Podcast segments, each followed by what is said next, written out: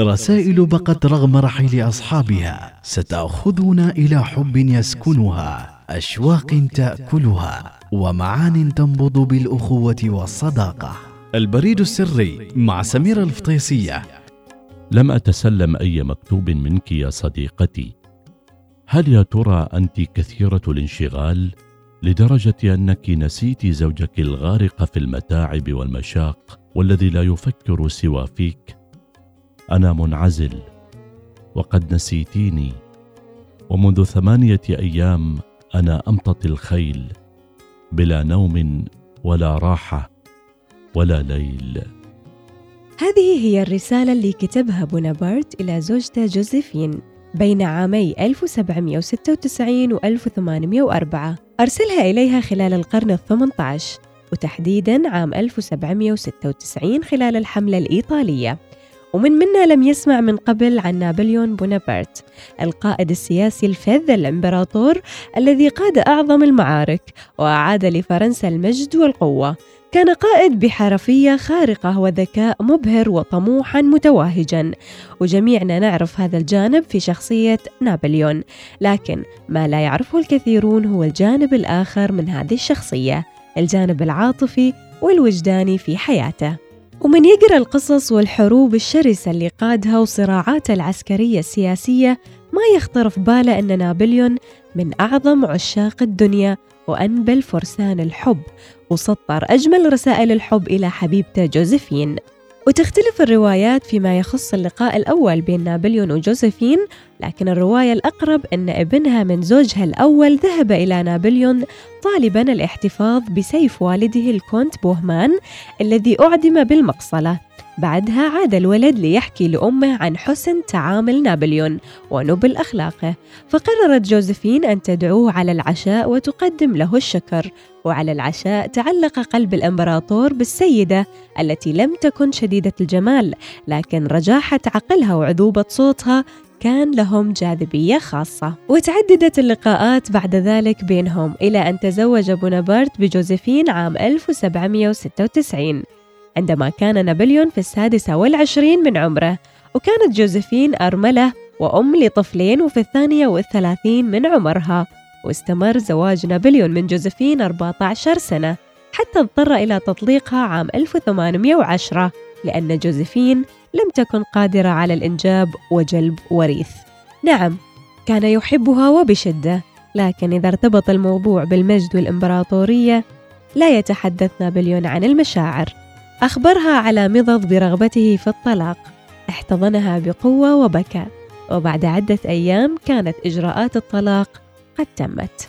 ومن رسائل نابليون إلى جوزيفين كانت في فبراير عام 1796 حيث قال لا يمر يوم دون أن أحبك ولا تمضي ليلة دون أن أضمك بين ذراعي. لا أتناول كأس شاي دون أن ألعن المجد والطموح.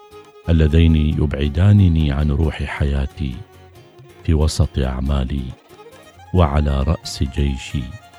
وبينما أتجول بين خيام العسكر أن معبودتي جوزفين تسكن وحدها قلبي وتشغل أفكاري وعقلي. إذا ابتعدت عنك بسرعة نهر الران فلأنني أرغب أن أعود إليك في أسرع وقت. وإذا استيقظت في وسط الليل.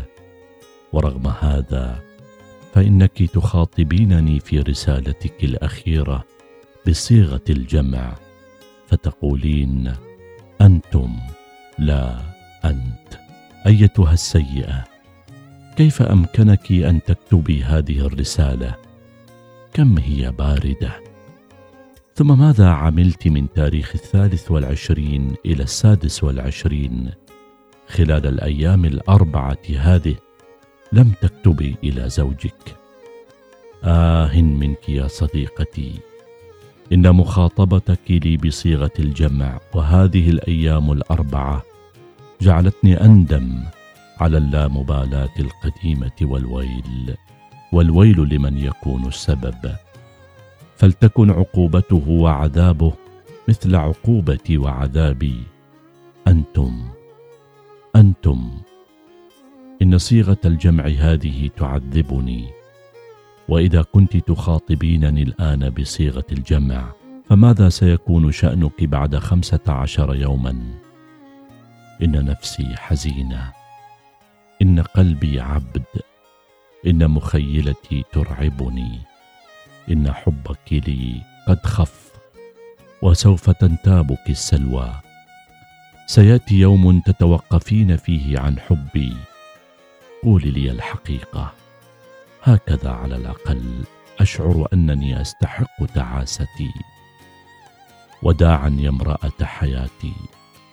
وداعا يا عذابي وسعادتي وأملي وروح حياتي. وداعا أيتها التي أحبها وأخافها وتبعث في العواطف الناعمة.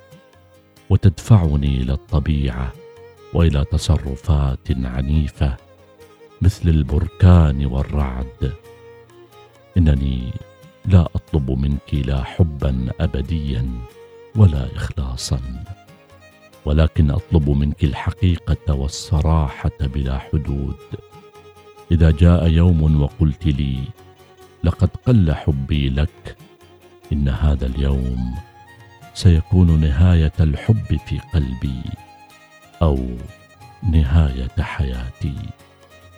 البريد السري مع سميرة الفطيسية يأتيكم في الأوقات التالية التاسعة وخمس وأربعين دقيقة صباحا الثانية عشر وعشرين دقيقة ظهرا الخامسة وخمس وعشرين دقيقة عصرا الواحدة وخمس دقائق صباحا.